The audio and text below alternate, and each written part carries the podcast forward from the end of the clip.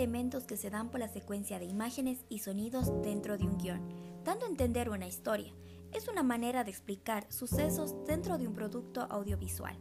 La narrativa es la manera en que la historia es contada, por lo que se utiliza planos, encuadres, iluminación, maquillaje y aspectos estéticos, dando una composición a la escena.